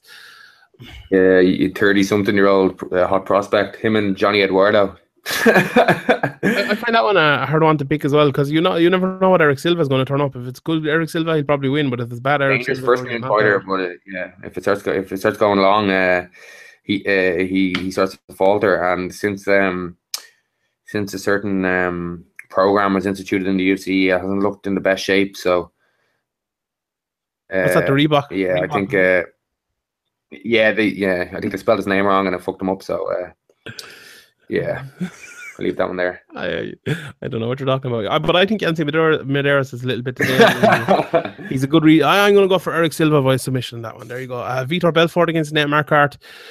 I suppose we'll probably talk about Vitor next week and, and the great his career career he's had, which will be carrying on in Japan with a shitload of TRT probably in about six months. So that should be fun. But this is going to be his last UFC fight against Nate Marquardt, another guy who's been knocked out more times than we can count, and probably Yeah. fighting for the good of himself. I actually like this fight for for Vitor. It's uh, um, surprised the UFC if he's saying he's retired and gave him such a such a nice style matchup. Really, um, they usually uh, sell you down the river and give you a prospect that you stand pretty much no chance against. But um, maybe they don't believe Vitor's uh, retirement plans. This is at light heavyweight as well, according to Wikipedia. Yeah. Nate Marquardt like has been a welterweight for most of his career, hasn't he? So that could be a that could be an issue. I, I fancy Vitor as well. Like I, could see this being another spinning back kick knockout early in the first ninety seconds of the fight, possibly. You know, yeah, it's going to be early. I think uh, early blitz from from Vitor, and I don't know if Marquardt's uh, chin can take it. Yeah, Marquardt for the last couple of fights, I think he got knocked out in one of them, but in a couple of them, he kind of he was doing a little bit better. His his uh, shot avoidance and his wrestling was getting a little bit better. Uh, so if he was to do that, if he was to weather the early storm from Vitor, I think he can definitely win. If if this goes into the second and third round, it's definitely a Marquardt's fight. But I agree with you. I think uh, I think Vitor will will win that one. Um, the co-main event: Claudia Gadelha against Karolina Kowalkiewicz is a is a pretty fascinating fight for me. I was writing my preview about it there a couple of days ago, and I think Karolina Kowalkiewicz is, is one of those people that had a lot of good fights before she got to Joanna and Jacek, and then she fought in a different manner than how, than how she usually fights and lost. Obviously, she hit Joanna one good shot and and uh, nearly knocked her out, but other than that, Joanna just kind of dominated her. Um, I think this is this is all about the takedown and it's all about range as well. If if Kovalk- Kovalkovic against uh, Jacek, easy for me to say, she kind of got in the pocket and she fought with her there. But if she can, if she does that with Gadelha, she could win, but I think it'll be 50 50. But if she says outside of the pocket at long range, comes in, uses her footwork, you know, hits Gadelha one, two, three, gets back out, that'll not only have her win the striking, but it'll also stop Gadelha from getting takedowns. So if she can do that, I think she'll win. If she can't do that, I think Gadelha Right. will will have a good um, fight on the feet, and I think she'll be able to take her down as well. I think uh, the three rounds really benefits Gadelha. I think she's very, very dominant uh, or very, very strong and uh, um, relentless early on with uh, the first two rounds anyway with her with her takedowns and her top control. Uh, if it was a five round fight, it, you'd probably have to lean towards uh, Karolina, Karolina. But I think I think Gadelha will take the first two rounds and probably be a, a bit tired, a bit gassed, and, and lose the, the third round, but just uh, win the close split decision in Brazil. Yeah, I think Gade- Gadelha win a unanimous decision here. I think I I have big questions over Kowalkiewicz's fight IQ. To be Yeah, honest, sorry, by split decision, I mean, uh, I mean, um, like two to one. Not, not like I'm not predicting that the judge Oh yeah, will, okay, okay. I get will uh, one judge will pick one fighter and the other two will pick the other two. Yeah, yeah, that is a bit odd. Yeah, but yeah, I'd be surprised to be honest if Gadelha didn't win all three rounds. To be honest, um, I think she's a little bit more athletic, a little faster, a little stronger everywhere. Uh, but as I say, if Kowalkiewicz, a little bit like Jessica Andrade against uh, Jędrzejczyk, if she can have the right game plan, I think there's definitely ways she can win the fight, and there's definitely more ways Kowalkiewicz can win this fight than there was Andrade could win against uh, Jędrzejczyk. But yeah, I'm looking forward to it. It, it should be good. Uh, like Kowalkiewicz definitely is one. Like I wrote my preview before her fight with Jacek, and I was kind of very disappointed with how she fought. Like there, when there's ways for you to win a fight and you just don't do it, you know, eh, like Anthony Johnson against DC as well. You know, it's, very kind of disappointing, and you you don't see it coming, and they must be like extremely disappointed in themselves. But if she can pull it out against in this one against Gadelha, I definitely think there's a there is where she can do it. But I'd have to fancy Gadelha. Uh, the main event then. Jose Aldo, Max Holloway. I said on, on Twitter during the week, I think this has the prospect of being fighted here. Two absolutely brilliant fighters. How do you see it going? Hmm, I, I, I, I think Aldo's going to win. I think, um, I think he's just his basics are so good on the feet, and if it starts going wrong from on the feet, I think he can. I think he can work the takedowns, um, and the wrestling game, and he's very good at, at edging out rounds, and um, he's just a master, master of it really, and his his takedown game is is very underrated as well. Um, but but it, it's it's really it's a really tough one. It's it's it's going to be a great fight, I think. Uh, but I think his uh, it's hard to know with Holloway because we haven't really seen him uh, on his back recently. Um, but I, I, think I think Aldo can put him there if he needs to. And I think that'll be the key to, to edging out some rounds for, for Aldo if he can't beat him on the feet, which which is n- not a guarantee either. But um, I think Aldo will probably edge him on the feet as well. To be honest. Yeah, look for me. I think this is a, a very very complicated fight, and I think it's a very very good fight. Look, I think I think Max Holloway is one of these guys who has improved so much because he's gotten a lot more confident in his striking. He's someone who will stand in the pocket and he'll exchange with you and he'll hit you uh, because he's faster than you more than you'll hit him you know and he's one of those guys that just brings brings so much kind of audacity and he just you know he will go head first at you that it, most people kind of not get scared of it but kind of wilt under that pressure. Even like someone like Anthony Pettis who's very very good and who I thought if if the fight played out like that would be able to beat uh, um, Max Holloway but he wasn't but Jose Aldo he's a different beast you know if if you get into kind of a hook hooking matchup with Jose Aldo that's one of the worst things you can do you know he's unbelievable there now Max Holloway has a little bit of extra reach in him, and I'm sure he's gonna gonna try to use that. He could have a little bit of extra power on him as well. I suppose that's one that that we'll think about. But look, for me, if Max Holloway fights this fight where he's trying to keep Aldo at the end of his jab and he's trying to come in, which he which he normally does with one, two, three, four shots, I think that's going to be a tough fight for him to win because Aldo is very, very good defensively. He will smash your leg kick when you're coming in like that. Uh, or sorry, he'll smash your leg with a kick when you're coming like that, and he'll come over the top with a hook and knock you down or hurt you when you leave yourself open coming in. So, it, it, like, does that mean Max Holloway will fight a fight where he's jabbing on the outside and staying on the outside more than coming in? Is it going to be a more refined Max Holloway? Is that Max Holloway going to be as good as the Max Holloway we're used to seeing? there's a lot of variables coming into this yeah. one now. I think if Aldo fights like he does and Holloway fights like he does, we're going to have an absolute barn burner, just a, a, a rock'em sock'em robots fighting the pocket. And I can't wait. Yeah, I think we're going to see the best Holloway we've ever seen. I think he's been making big strides in between each fight, but I just think Jose Aldo is, is he's Jose Aldo. I think people, uh, okay, a lot, a lot of people have a lasting memory of Jose Aldo being KO'd by Conor McGregor. Uh, embarrassingly. But even since then, the, way he just, took apart Frankie Edgar so so easily, um, he's just a master uh, uh, all around. Jose Aldo, like his his takedown defense is unbelievable. Um, his his grappling is top level. His striking is top level. His Muay Thai is top level. Um, and and Max Holloway is going to be trying to go Muay Thai to Muay Thai. I know he has a few little tricks and stuff, but I, I just think Jose Aldo is is is just going to be too much for him. Um, and Jose Aldo is willing to kind of take a, the first round to kind of feel you out and throw a few feints and kind of see what you're going to do and take it from there. Um, so I just see him being a bit too experienced and just a bit too a bit too good everywhere for Holloway, to be honest.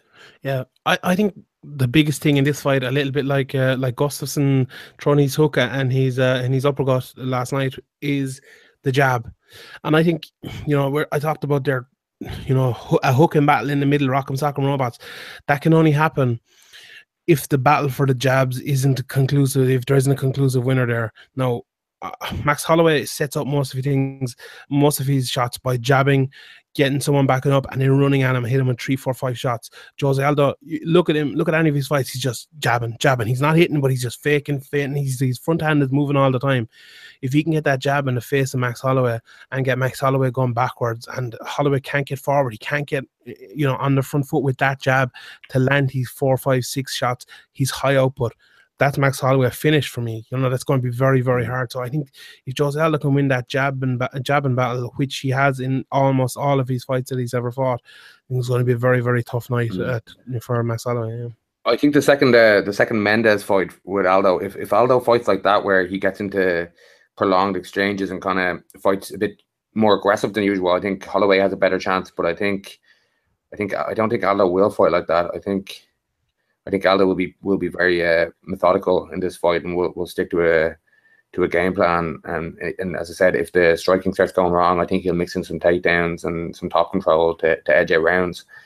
Uh, it's, a, it's a bad style matchup, I think, for Max Holloway. I think I think Aldo's gonna gonna probably win four or five of the rounds, but there probably there'll probably be a lot of all the rounds will probably be close, but he'll probably edge them out.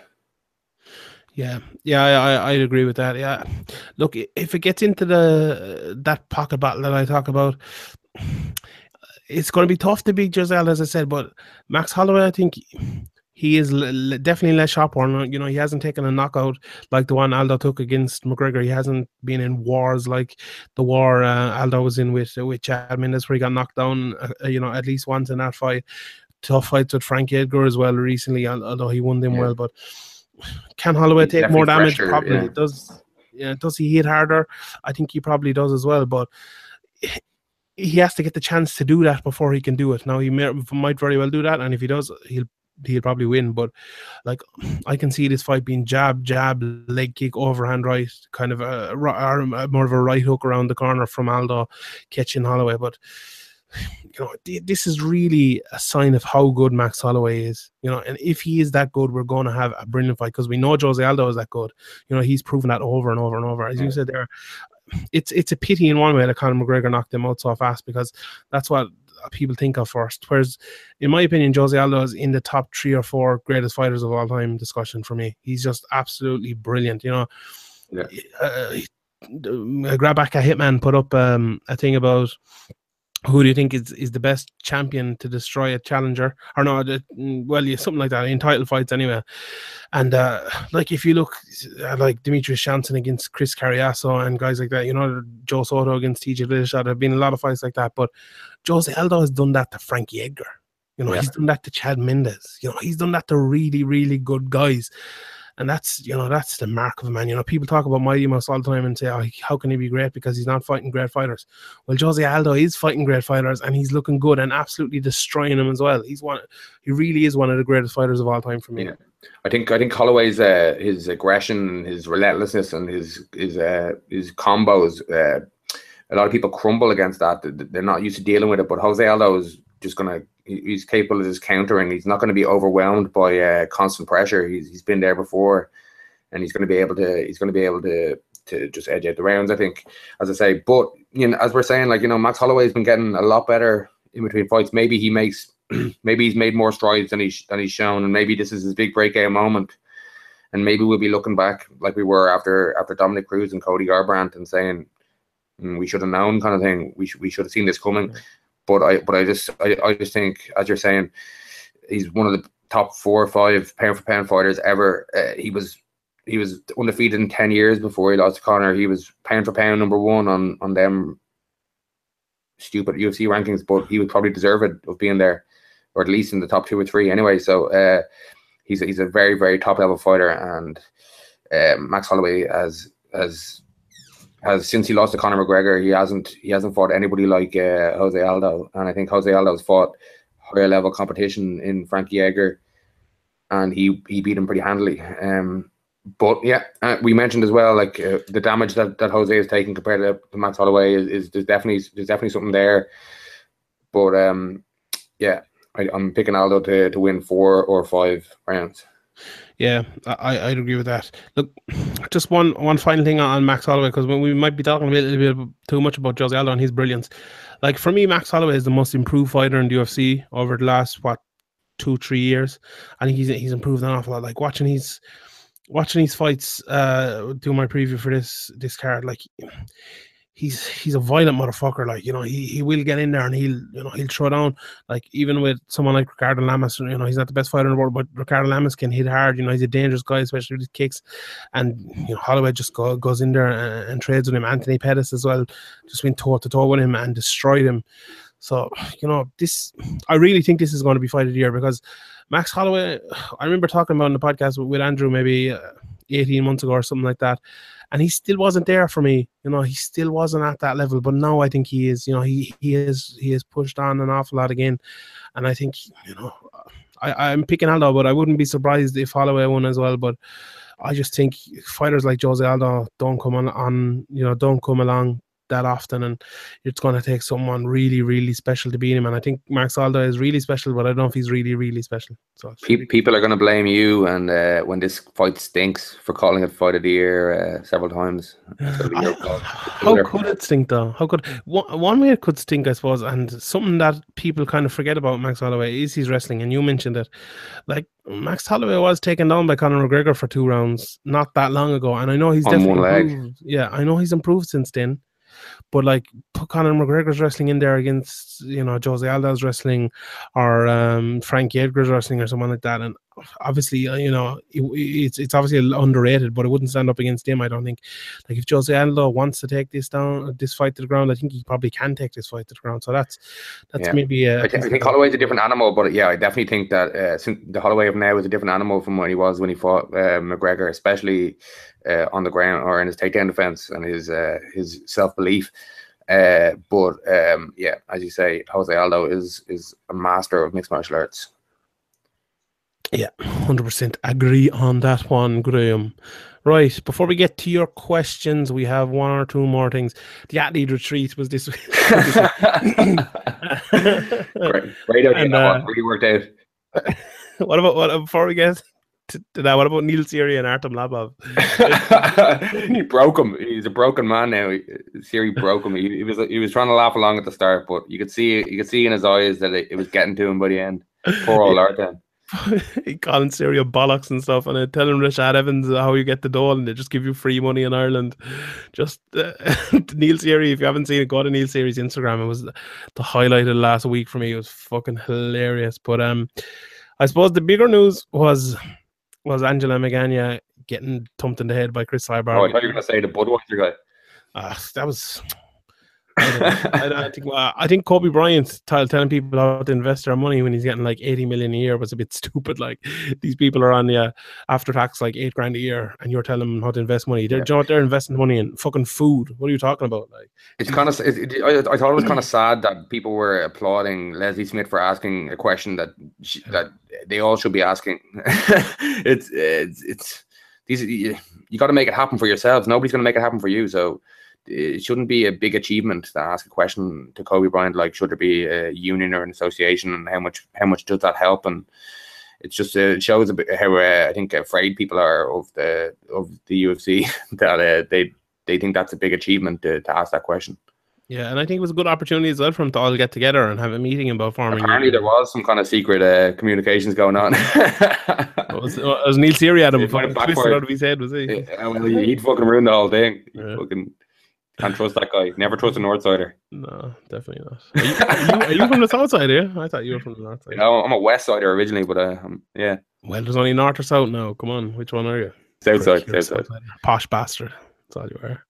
You play rugby. I'm not not as posh as not as posh as uh, as uh, Joe McColgan though. no, I I, uh, I heard you're you're so far uh, you're so far west that you nearly live in Meath. Yeah, I, I was in Dublin myself this week. It was terrible as usual, pissing rain. Dublin, some shit all. But anyway, back to the uh, UFC athlete retreat.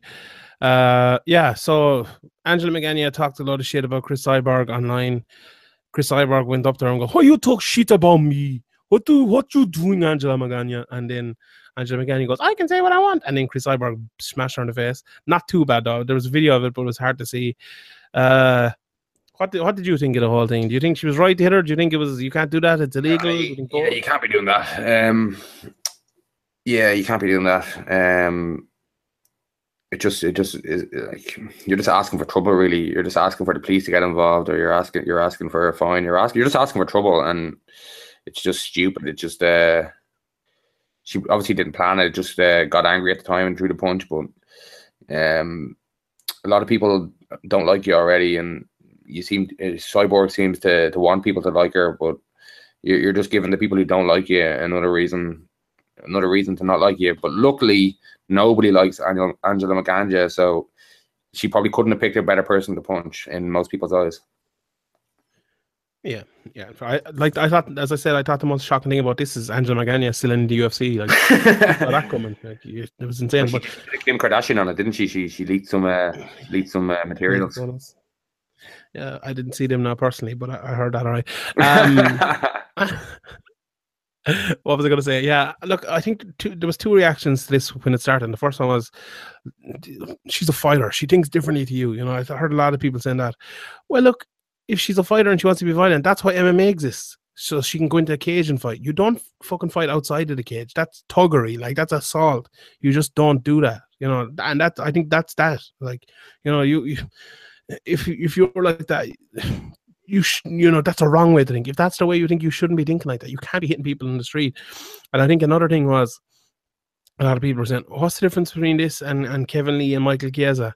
And I think the difference between that is Michael Chiesa ran up to Kevin Lee and was attacking him, and I think Kevin Lee had every right to hit him because he was going to get attacked. You know, you have to defend yourself if someone's going to hit you. So, like, I don't, I don't see anything wrong with that. So I think that's that. But yeah, look, yeah, at least you have a fight to sell as well. You're, you, there's a benefit to doing it. Uh, there's no benefit to, to, this. Nobody wants to see uh, Angela versus Cris. So, yeah, um, just stupid. But well, uh, people would watch anything, but uh, that's not going to happen.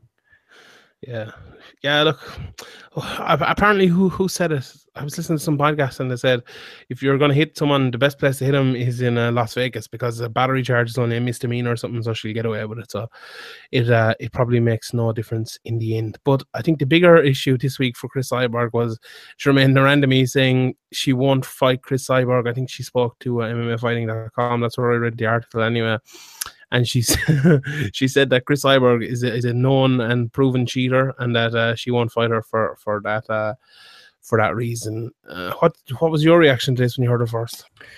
It's the same stuff from de Randamie since she won the belt. She she didn't want to fight. Uh, maybe she's just she's just trying to get the the, the big money, but um, she's even though she has the belt, the UFC don't see her as the, the star. They see Cyborg as a star. Every, all the fans see Cyborg as a star. So, um, she should she should really want de Randamie should really want to fight a uh, Cyborg if she believes in herself and if she if she she thinks she's the best fighter in the world and she can she can make herself a star if she if she beats uh, Cyborg. But maybe it's a money thing. Maybe she's negotiating with the UFC. But, I didn't hear she was out of contract, so she, she has a contract signed. So uh, the UFC don't have to tear that up and give her a new one if they don't want to. And uh, if, if, she refuses to fight uh, for the UFC, uh, she'll have to retire because she won't be able to fight elsewhere uh, with fights still left on a UFC contract. So uh, it's a strange one, but if you believe in yourself, why would you not want to fight Cyborg? Believe, conceive, and achieve. If you believe you're the best, if you believe you're you're you're the you're the best in the world, you, you want to beat the person who everybody thinks is the best in the world. Yeah, I think that's grand until you come up against Cris Cris Cyborg. You know, no one wants to Cyborg. Let's be honest.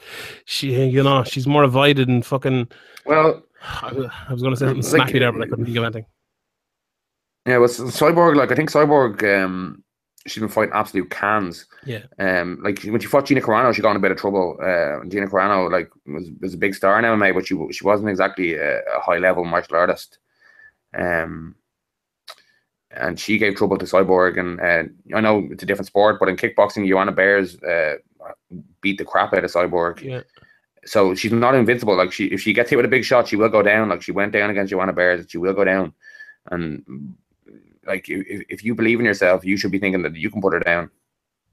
I, I think de Randamie could beat her. You know, she, it's possible. Probably like, would. It, it, Cyborg win. Yeah. I, I think I know, like, that's the fight that I, get excited get excited about. Like um, Cyborg, uh, she has this kind of aura, but I think I think um, I think she's overrated. Even I think people think she's unstoppable, but she definitely isn't unstoppable.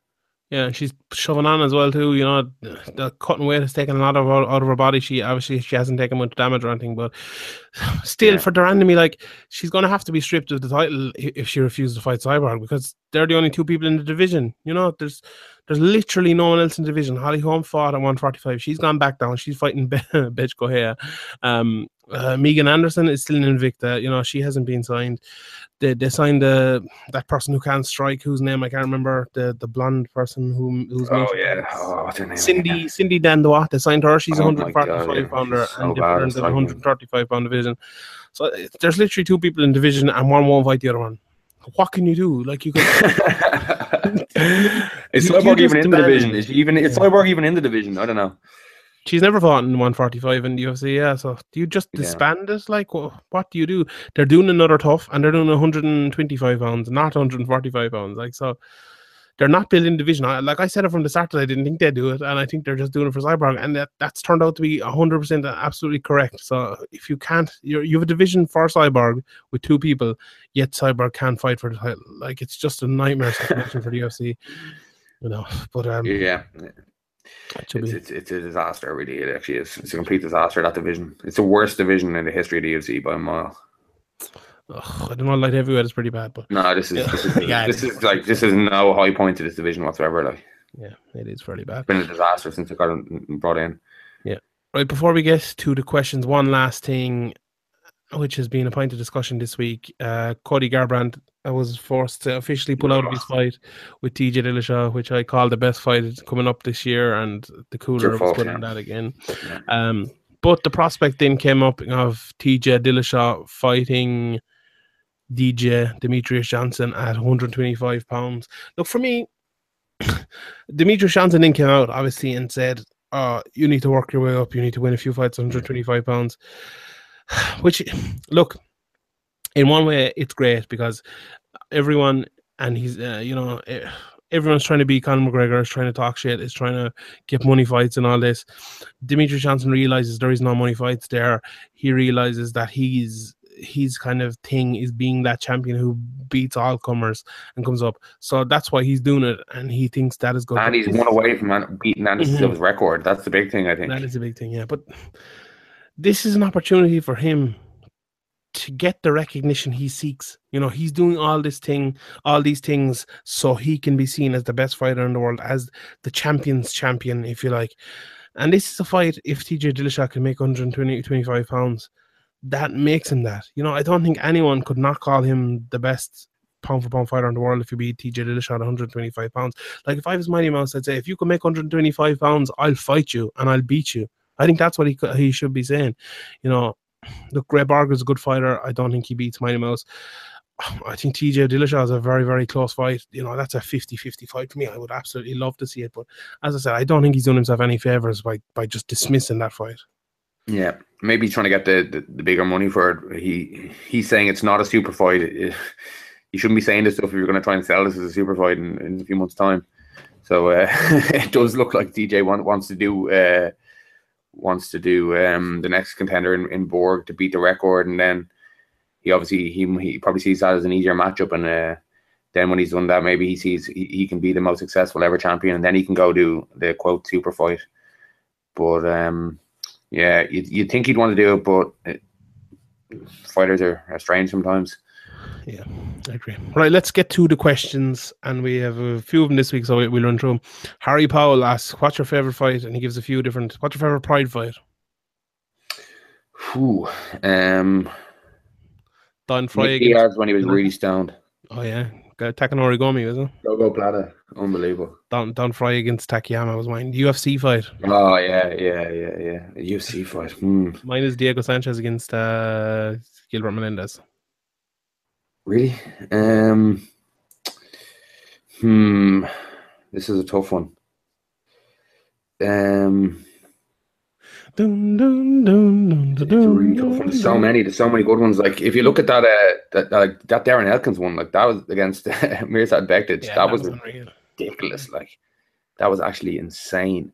Like if if if if they were two kind of higher profile fighters, that would probably be it Yeah, it's very true. in most people's minds. So I'll go with that one. Go on, so Bellator. I think Michael Chandler against Eddie Alvarez. Which one? This was it the second one that was really good. They're both really good, but I think the first one and the second one. I think the first one was probably better to be honest. And then, yeah, they were both brilliant though. Um, those ones. yeah, that, that was brilliant. Cage Warriors. I think uh Seery Cage against was it Mikael Solander?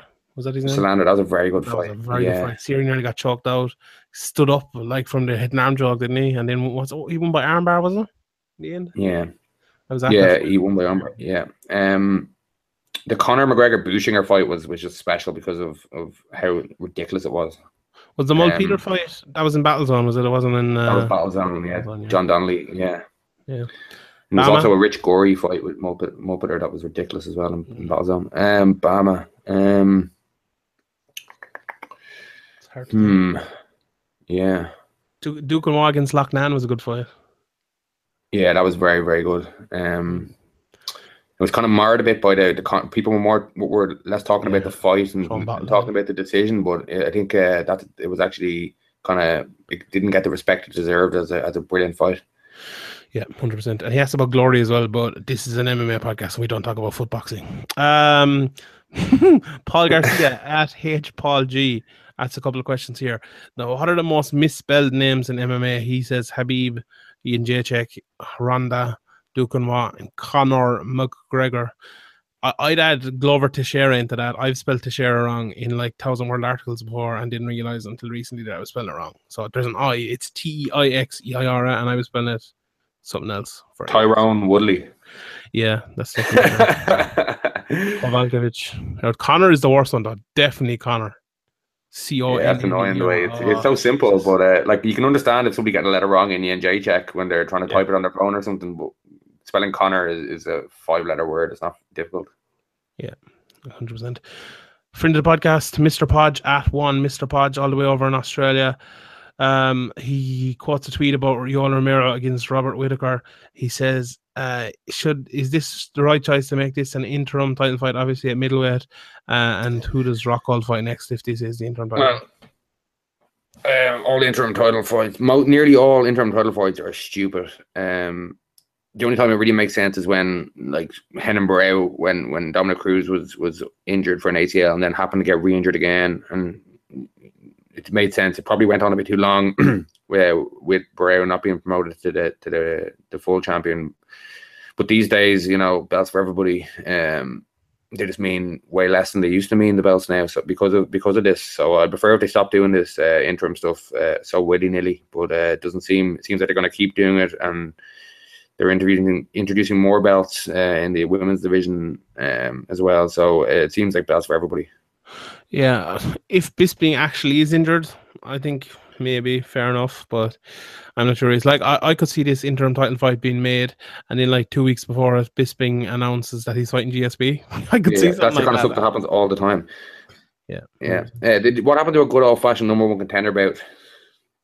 Yeah. Dana just lied too many times that people wouldn't believe him anymore. Yeah, That is that is very true. That's probably what happened to them. Now they need interim belts. Far- Farrell Connolly asked at Farrell Connolly if the Severe and Talking Bros podcast lads were a boy band, who would they be?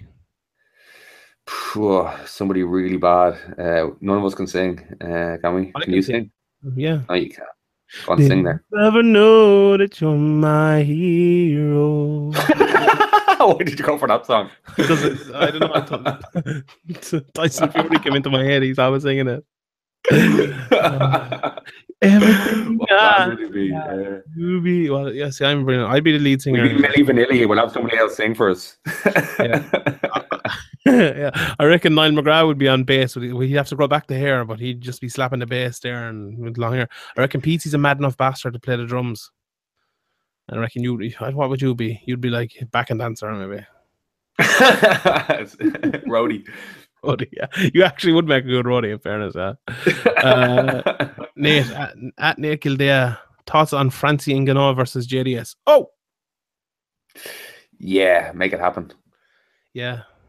I'm not sure about it to be honest, but I, I kind of fear for Francie a little bit. But I think he'll uh, he'll probably knock out JDS. You know, if he can kind of It'd be do a really good test. It'd be a really good test of where he actually is. Um, if if he can just run through JDS like he runs through everybody else, then we need to just give him a title shot.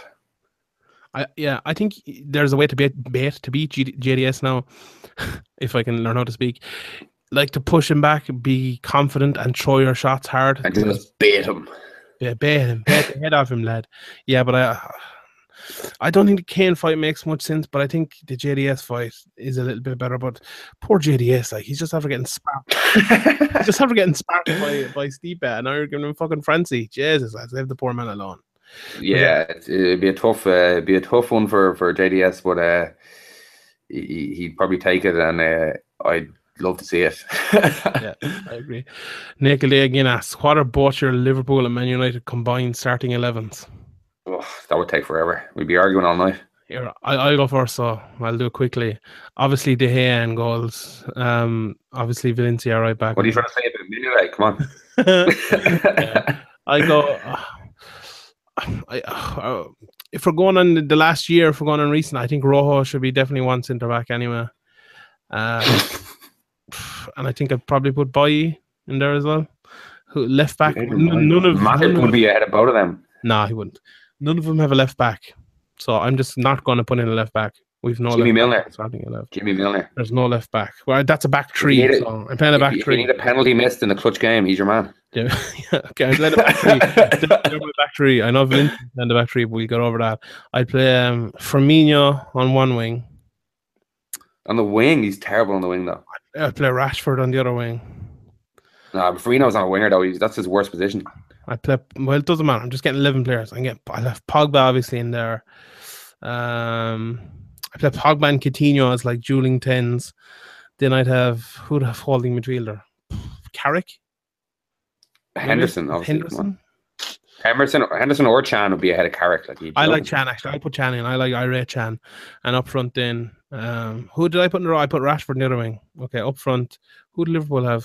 Okay, I'd have Zlatan. Obviously, would be the first one. Firmino would be up front. He's, he's Okay, crap we on the put, wing. uh, we He's put way Firmino better number ten. Who do we put in the other wing then?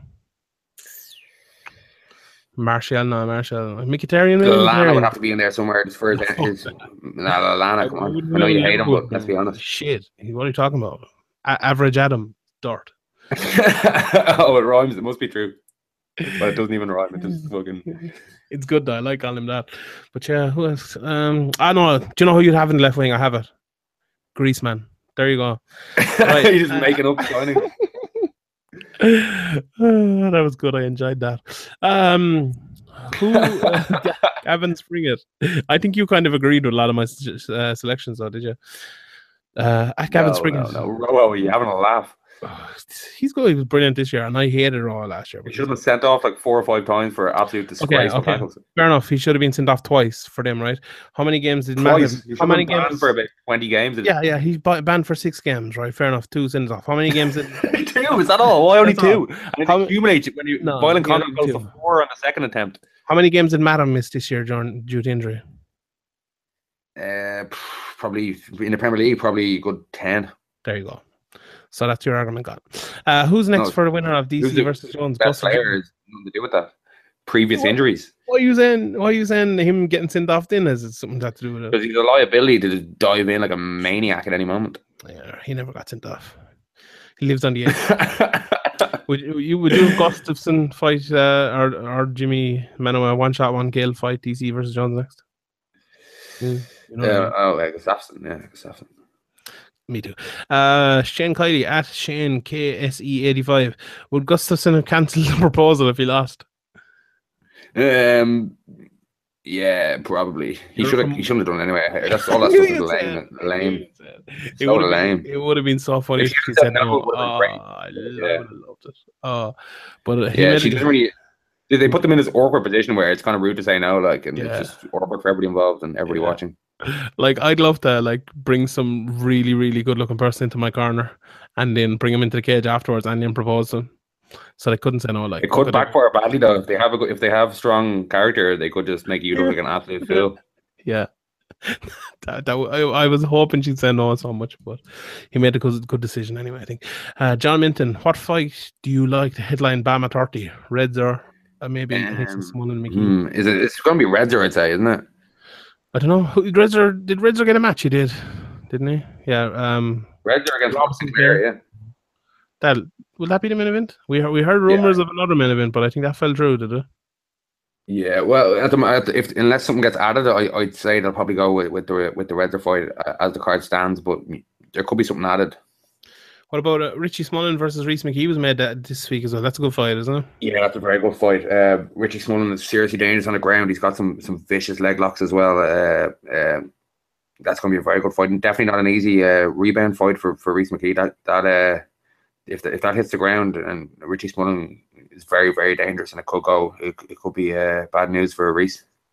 Yeah, looking forward to that. Just on that, there's a few more cards coming up. Uh, did, did you find out if Battle Zone is happening? I'm not sure. Oh, I was trying to find out off uh, Stephen Larry, but uh, he's not answering uh, my phone calls or my messages about Battlezone for some reason. He's, he's burning me. He's too he's too cool for me now. I don't know. Uh, Thought we were no, friends, Larry. Thought we were friends, Larry. I never liked him anyway. Uh, Yeah, Cage Legacy as well is is uh, start, is happening in a few weeks where I'm making my cornering debut, so that should be fun. And there's about, there's about 90 fights. and A lot of lads from All Stars around that as well. Alexander Gustafsson's gym. So yeah, I reckon I reckon McGahan will McGahan will uh, fake an injury and pull out.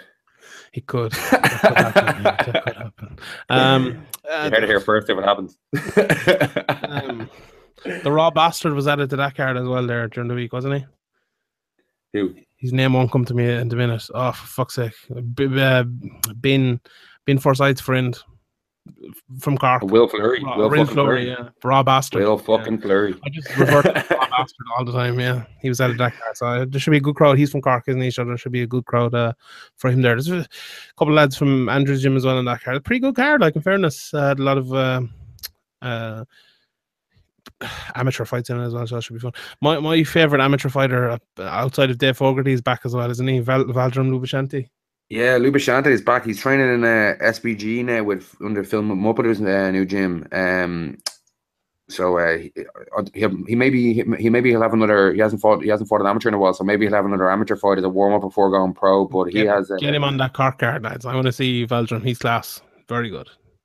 Yeah, he's he's very good. He uh, he beat Franz Malambo at a at amateur uh, before, and he had uh, Rhys actually Rhys McKee beat him uh, in an upset at Battlezone uh, in, a, in a tournament. It was kind of Rhys McKee's coming out party that that night. So uh, yeah, Valdram's definitely an exciting fighter. He, he throws heavy and he's uh he's exciting. Yeah. Um, why does Sean always pick on Neil Seery? Emma McLean asks, Did you see our tete a tete today on Twitter? Oh yeah, Neil Seery was uh, you were you were uh, giving out about Kell Brook or something, were you? I actually wasn't, though. I- It did, in fairness, it did look Oh like yeah, yeah, yeah, yeah. You pussy, you back down from it. You stick to your bullshit. It did look like I backed down. a bit. I'm not usually I want to back down now, in fairness. You, you fucking pussy. But yeah, um, nah, I, I was, uh, I, but uh, in fairness, though, he did quit. Like, if we're being honest about it, you, like Tony Bellew called him out on it. Like, if that happened in MMA, if someone breaks their orbital bone, they're not quitting like that. Let's be honest. Did you watch the fight? Did you see it? Uh, the bout, uh, yeah, I did actually. Yeah. What did you Um, think? Yeah, he uh, he took a knee and um, he he could have fought on, but um, I, I don't really know. I I don't know too much about boxing. I don't know what the story with Kell Brook is. Is, is it like an? See, he, he said so, I heard an interview he did today, and like his last fight, he broke his other orbital bone, and after uh, he tried to fight on, he was very brave, and his corner threw in the in the towel. But um, afterwards, the doctor said if you got hit two or three times more, you could have lost your sight, which is bullshit more than likely. Like, but he said that's playing on your mind. Yeah, Yeah, probably got inside his own head a bit by the sounds of things. Um, I don't really know. I don't really follow boxing. Whatever. I- I'm a big fan of Kell Brook. I, he's been one of my favorite fighters for years. I think he's really, really good. I like. I think if he hadn't have taken that Triple G fight, I think he would have destroyed Errol Spence. To be honest, I think he's a lot better than he showed at the weekend. And that Triple G fight, you know, we said a long, a lot of time. Look at Anthony Pettis uh, destroy. You can ruin you like a, a bad beating like that. And moving up to it, um, Yeah, it was Pettis' orbital bone that got broken in that RDA fight as well. I think so. That's uh, that's a serious injury because your eyesight is very important, and you're getting punched. When you're getting punched, a lot of it is, is to the face, and a lot of it is to your orbital bone. So uh, it's obviously a, a really bad injury. That like look at Josh Koscheck. He he kept coming back in, uh, kept getting in, injured to the same to the same eye. Like GSP jabbed it to death, and then since then, every time he got hit on that eye, he just grab his eye and just fall to the ground. Yeah, right. We'll get through these last couple pretty quickly. Um, Kieran Sable asks Bellator, do you think they could pro- co-promote with KSW? I don't think KSW Mm. need to do that. But uh, I think they're making enough money out No. there. But just back to that Kell Brook thing. Do you do you think uh, Rory MacDonald quit against Bob Lawler? No, he got fucking destroyed. Like he, Rory MacDonald was on the edge of a cliff and he got punched over by Robbie Lawler. Let's be honest here. Come on. Yeah, but uh, yeah, if, I can see what, how the people, if people were making the argument that Kell Brook had, had quit, that they could make the you could make a similar argument for their like, MacDonald uh, fight. Kell Brook could have fought on. It was just like the pain. Like Rory MacDonald just got destroyed. Like he he all like he that was like the least quitting I've ever seen in a whole- in a You fight. think Like if his life depended on it, his life depended on it, he might have fought on longer. I don't think so. No, I think that was it. Yeah. Mhm. Uh, UFC Punt asks, what do we think about the demise of Will Brooks and Marcin Held? I think they fought for the, the title in Bellator, if I'm not wrong. Marcin has obviously lost three in a row. Will Brooks has looked pretty bad since he came to the UFC. Yeah. Yeah, just- yeah. I'm surprised at Will Brooks. I'm not that surprised at Marcin Held, but yeah, Will Brooks. I, I- I just uh, he's not the he's not the fighter we thought he was. Yeah. Um, at Knobs eleven, Mar- talks about Maurice. We spoke about that. Can Sean put the cooler on that? And so I think I've already done that. Uh, at, at, at UFC punts, I'm a bit puzzled on the odds for Karolina versus Claudia. I had Karolina a lot closer. Thoughts? Uh, Claudia is a big favorite in that, is she? I, uh, one sec. Um, I, I do fancy Claudia a lot. in that yeah, she actually is three to one on. Yeah. Maybe it shouldn't be that far because, as I said, Karolina definitely has a win, ways to win that. But yeah, I, I have questions over her fight IQ. To be honest, I think she she has lots of talent, uh, but I think Claudia is a better athlete as well, and, and that could tell. Uh, Swat Swabby01 says he's glad the football season is over, so he no longer has to forward past the first ten minutes. A lot of people feel that. I think, although he You'll have to forward past uh, some of the questions or the, the, the starting eleven question instead. yeah, exactly. Lara Kelly asked about if you took away the top two fights from UFC Stockholm, would you basically have a Dana White contender series? Yeah, basically, I, th- I think that's what like. Uh, I don't know. Uh, we might be looking at even worse fights than, Yeah. than this on this contender series. Who knows? We'll, we'll, we'll see. We'll yeah. see. Emmett Ryan asks, Action 81, are pickles appreciated enough on burgers? I don't think so. I love it. Uh, who wants pickles on a burger? Gherkins, oh, Fuck that. are you are you the one want, uh, fella who'll get a Big Mac and take the gherkins off or ask for no gherkins? Yeah, No, I don't get Big Macs. I prefer my uh, my burger to have uh, more meat content and bread content. fair enough. I love gherkins. I eat, I eat gherkins all day. And who, who calls them pickles as well? Fuck that. Uh, after Aldo, Aldo versus Holloway on Saturday, where do you think uh, each fighter will go after that?